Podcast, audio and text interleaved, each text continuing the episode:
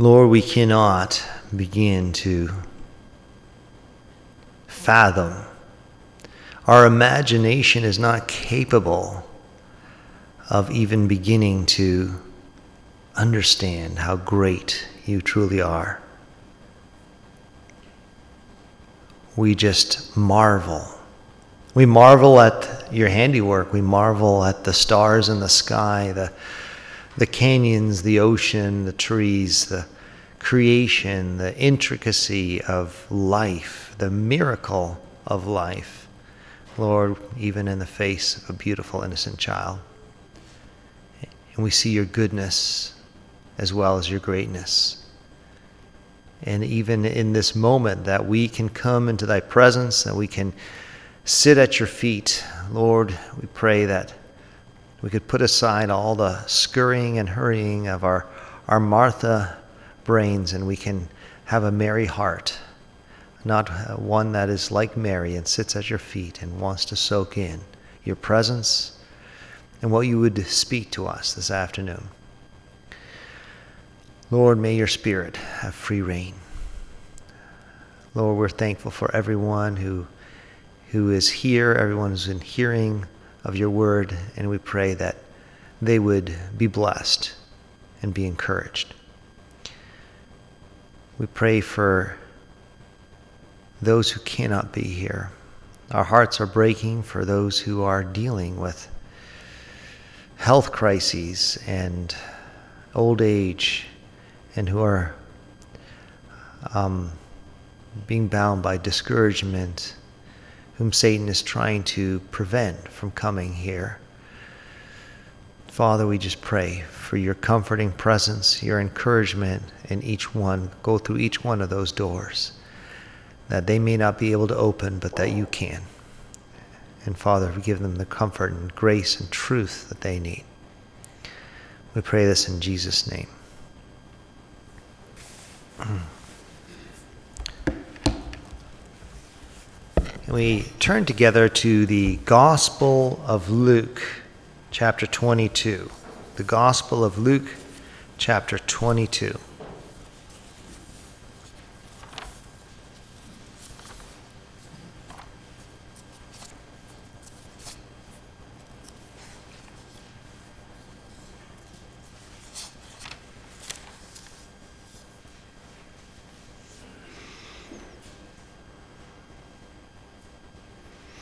Let's begin reading at verse 39. Just want to read a few verses here, and there will be other places that, the, that we can study together.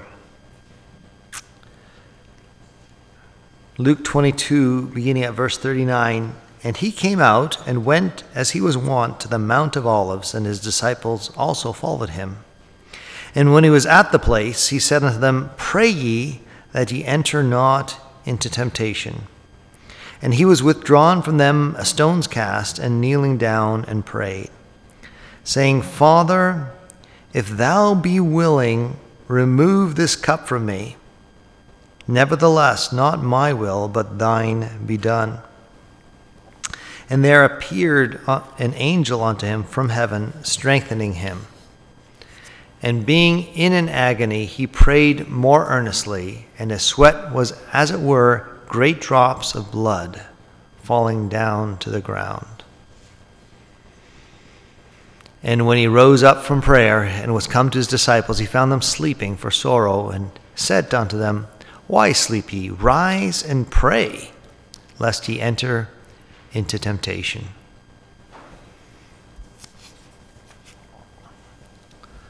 When we think about our Lord's in the question of prayer, I never thought about the fact that there was a time that our Lord had to face the question of unanswered prayer. And even here we can learn from our Lord's example of how to deal with the disappointments, how to deal with the undesired, painful valleys that we need to go through in life. We know that uh, in Hebrews it gives us an insight that even our Lord learned obedience through the things that he suffered, that, that God can learn, is something that uh, I have a hard time really fathoming, that he can learn. But in his experience here, as you and I, in the weakness, in facing this incredibly painful, but not just painful, but the, the loneliness of being abandoned by God Himself and the agony of carrying my sin, he prayed that that cup would be removed. And God said no.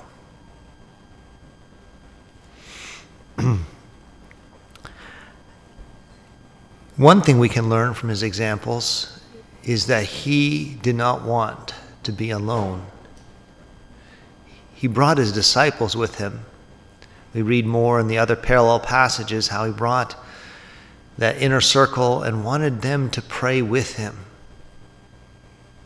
When we face disappointments in life, when we face hardships, when we feel overwhelmed, as our Lord was feeling at this point that he was praying that drops of the sweat was like blood pouring out of his forehead. It's important for us not to retreat and isolate ourselves. It's important for us not to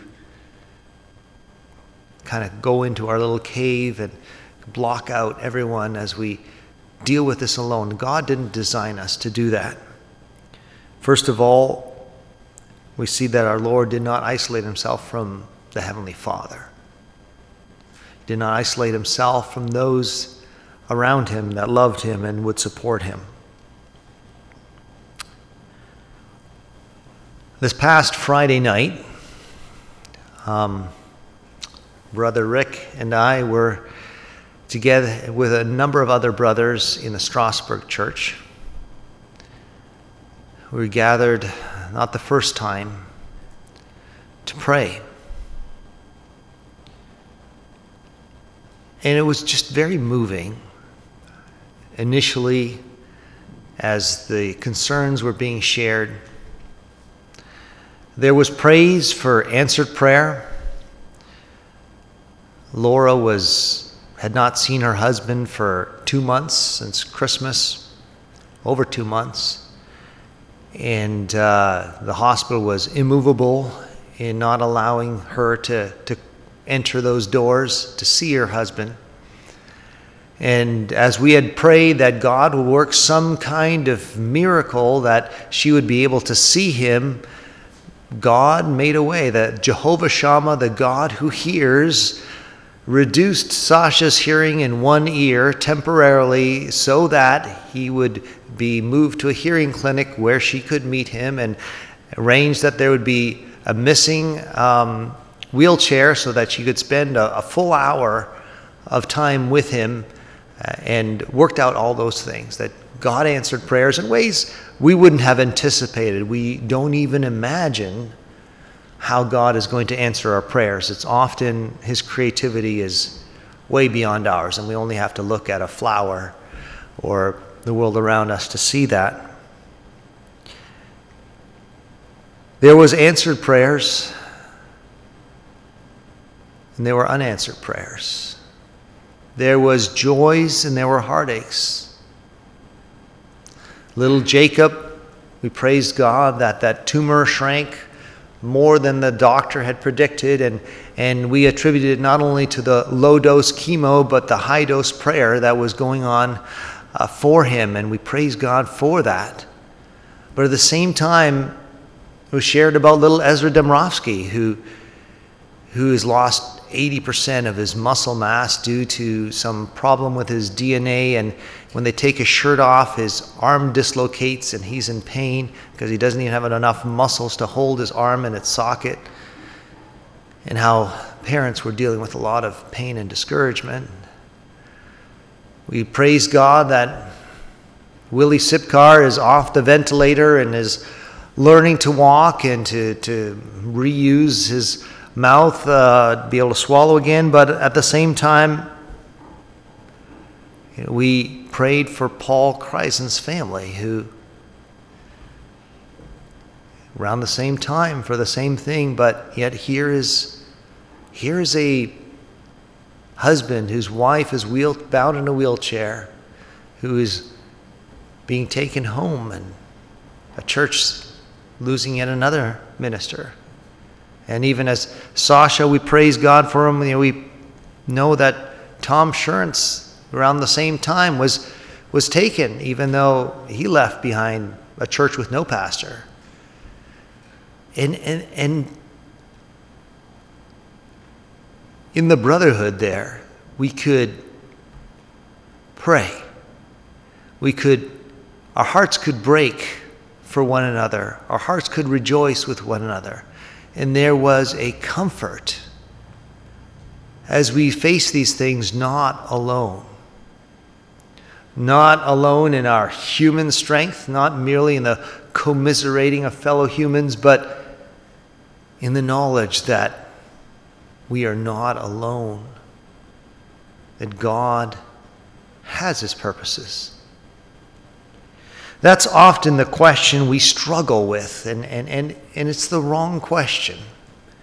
As, as we come to God and, and we insist on answers on why, why would you leave this wife without a husband? Why would you leave this church without a pastor? Why would you burden an innocent child with such suffering? And these are not questions we have direct answers from. Even, even Job in his suffering for 40 chapters crying out to God and saying, God, I don't understand. Just come and, and talk to me, and it would be enough. Explain yourself. And, and God shows up and does not answer his question. You and I have an insight of that heavenly wager of, of how God's very honor was at stake in Job's response, but, but Job is still unaware at the very end, even as God restores and God uh, gives him back uh, even more than he had taken. But Job doesn't is never told why, because that is not ours to understand. We said we didn't have the imagination to be able to even figure out how God was going to answer prayers. We, we don't have the imagination to understand what is really at stake. We, we can put our feeble attempts from what we can understand uh, of, of why this might be happening, but they're, they're never satisfactory. They, they never really address the ache of the heart for the ones who are going through pain.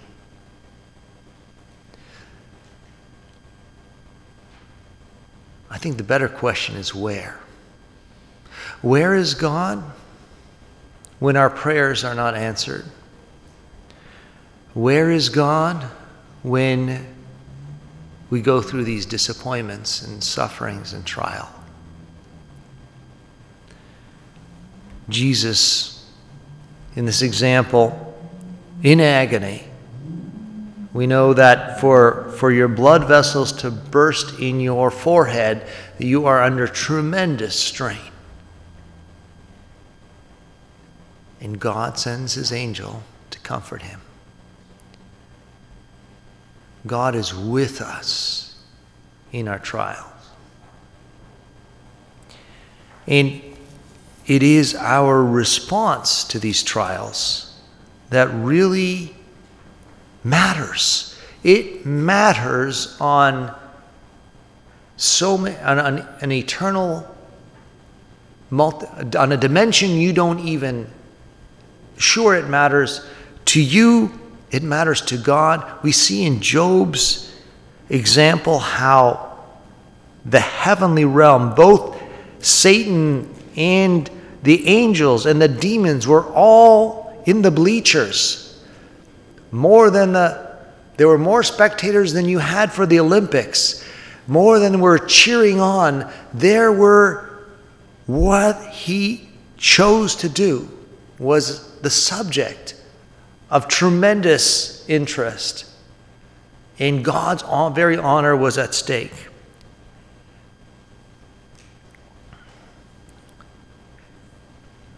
We know that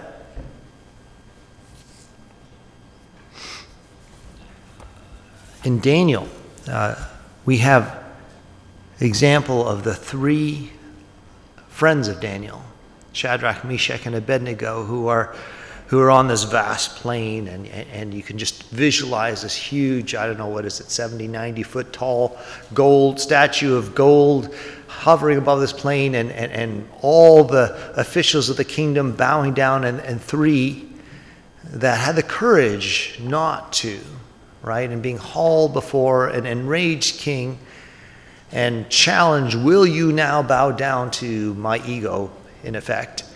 And them saying, We will not be careful in how we answer you. Our God, whom we serve, is able to save us. But even if he doesn't, we will not dishonor him and we will not bow down to the statue. You see, that is your gift to God.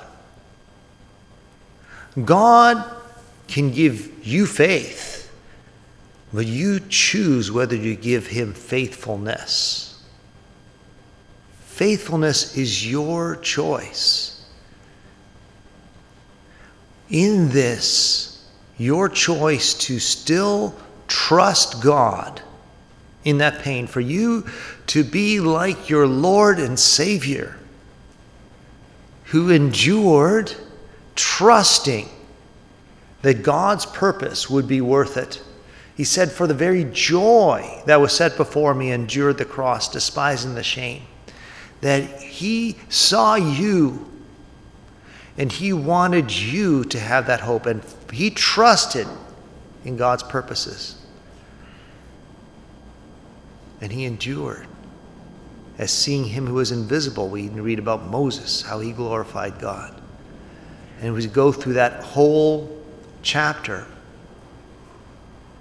You see, when these trials come, and Jesus felt the same temptation, our, our temptation is to, to want to have God airlift us out of that situation.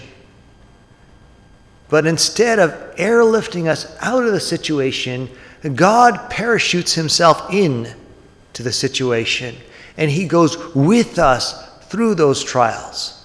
Now, Jesus didn't have that benefit. He had to go alone on that cross.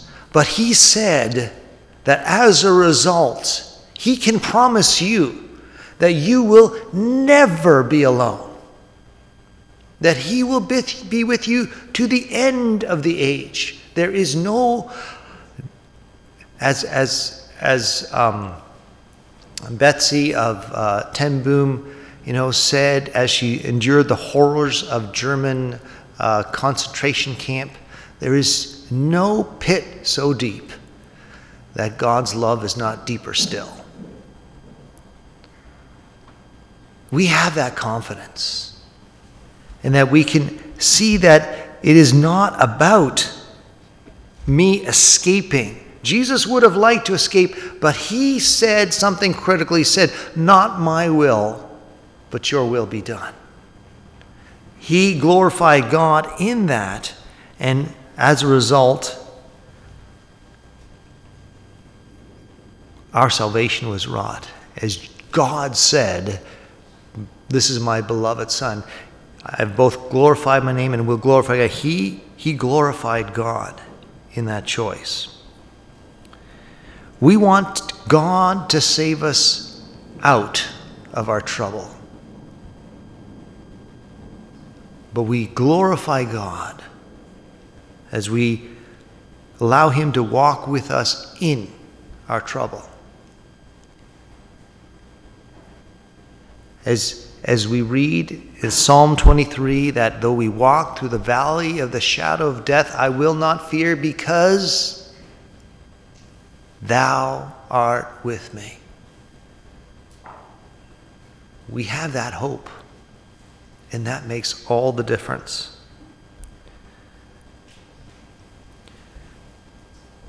When we don't understand, we can still trust. I know I've shared it countless times. I do remember going through that valley myself with Josiah. I had my imagination that, you know, we would sing and we prayed and that God would heal him right now as we were in that hospital waiting room and that, you know, we would go home with a healthy baby and be free from all the entanglements of air hoses and, and electric wires and all that. But that was not what God chose. God chose a different way. And I will understand it to be the better way. Praise God, He's here with us now. He was doing a Tigger yeehaw as he went down the mountains yesterday skiing. Praise God that God had a way that was different. And it made me better able to understand, better able to experience. I've, I've, I've spoken with Laura, and, and, and she said that she can palpably feel God's presence when we go through these trials, God's presence is real to us. It can be real to us all the time. But it's then we, we often finally lean on those everlasting arms. It was such a blessing to, to have Sister Kezia's parents here just the other week and sharing an update on Sister Cara Sister Carr is such an incredible example of this principle. I, one who has endured so much suffering. And it's, it's like a Job story, it's like a Joseph story where, you know, things just got worse and got worse, and you didn't think it was possible to get worse, and it would get worse again. And, uh, Yet uh, I will never forget that image of her laying on her back because she couldn't move and playing the harp and, and, and singing the song, It's Friday, Sundays are coming. Like, what a visual, what a, you know, multi-dimensional visual, audio, the whole thing of trusting that it's Friday the day the Lord was crucified, but Sunday, Resurrection Day, when it is all going to make sense and all of our fears and doubts and, and, and insecurities will be displaced with the confidence in a risen Lord is coming. And then when they were here, they shared how now she is leading a, a support group for others who are struggling and having trials and you know who else can speak into their problems and their challenges and their fears than someone who has gone through more and yet has come through victorious. And that is, that is who our Lord and Savior is. He is not remote.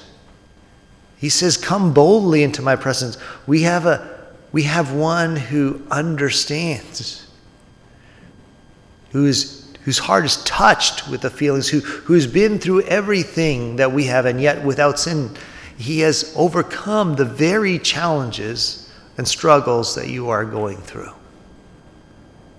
That is assurance. So, as we struggle with sometimes people lose faith, they pray, they really pray for something, their, their parent who's dying or whatever it is, and God doesn't answer, and they lose faith. Don't. God, God is not promising that He will do whatever you say. He is promising He will be with you come what may. God's not promising to do whatever you say, but that He will be with you come what may. And that is greater hope because that way you don't become God's spoiled little brat where God does everything you say and you never learn to appreciate His greater wisdom and learn to trust Him when you don't understand Him. Learn to obey when it doesn't make sense to you. You never develop a relationship based on trust and confidence in a God you don't understand. Now you have that opportunity. Those no's, those not yets, those God's working in ways I don't understand are opportunities for us to choose to trust and to grow those roots in a deep relationship with Him. May God bless His word.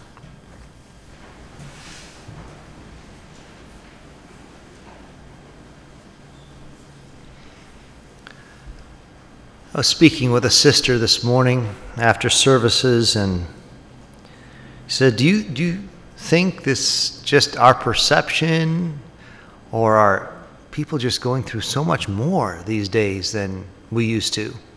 So many families going through so many crises simultaneously. It, it does seem to me objectively true. I, I don't remember so many health crises going on at the same time in our, our body and so many younger people passing away and I think God has a purpose.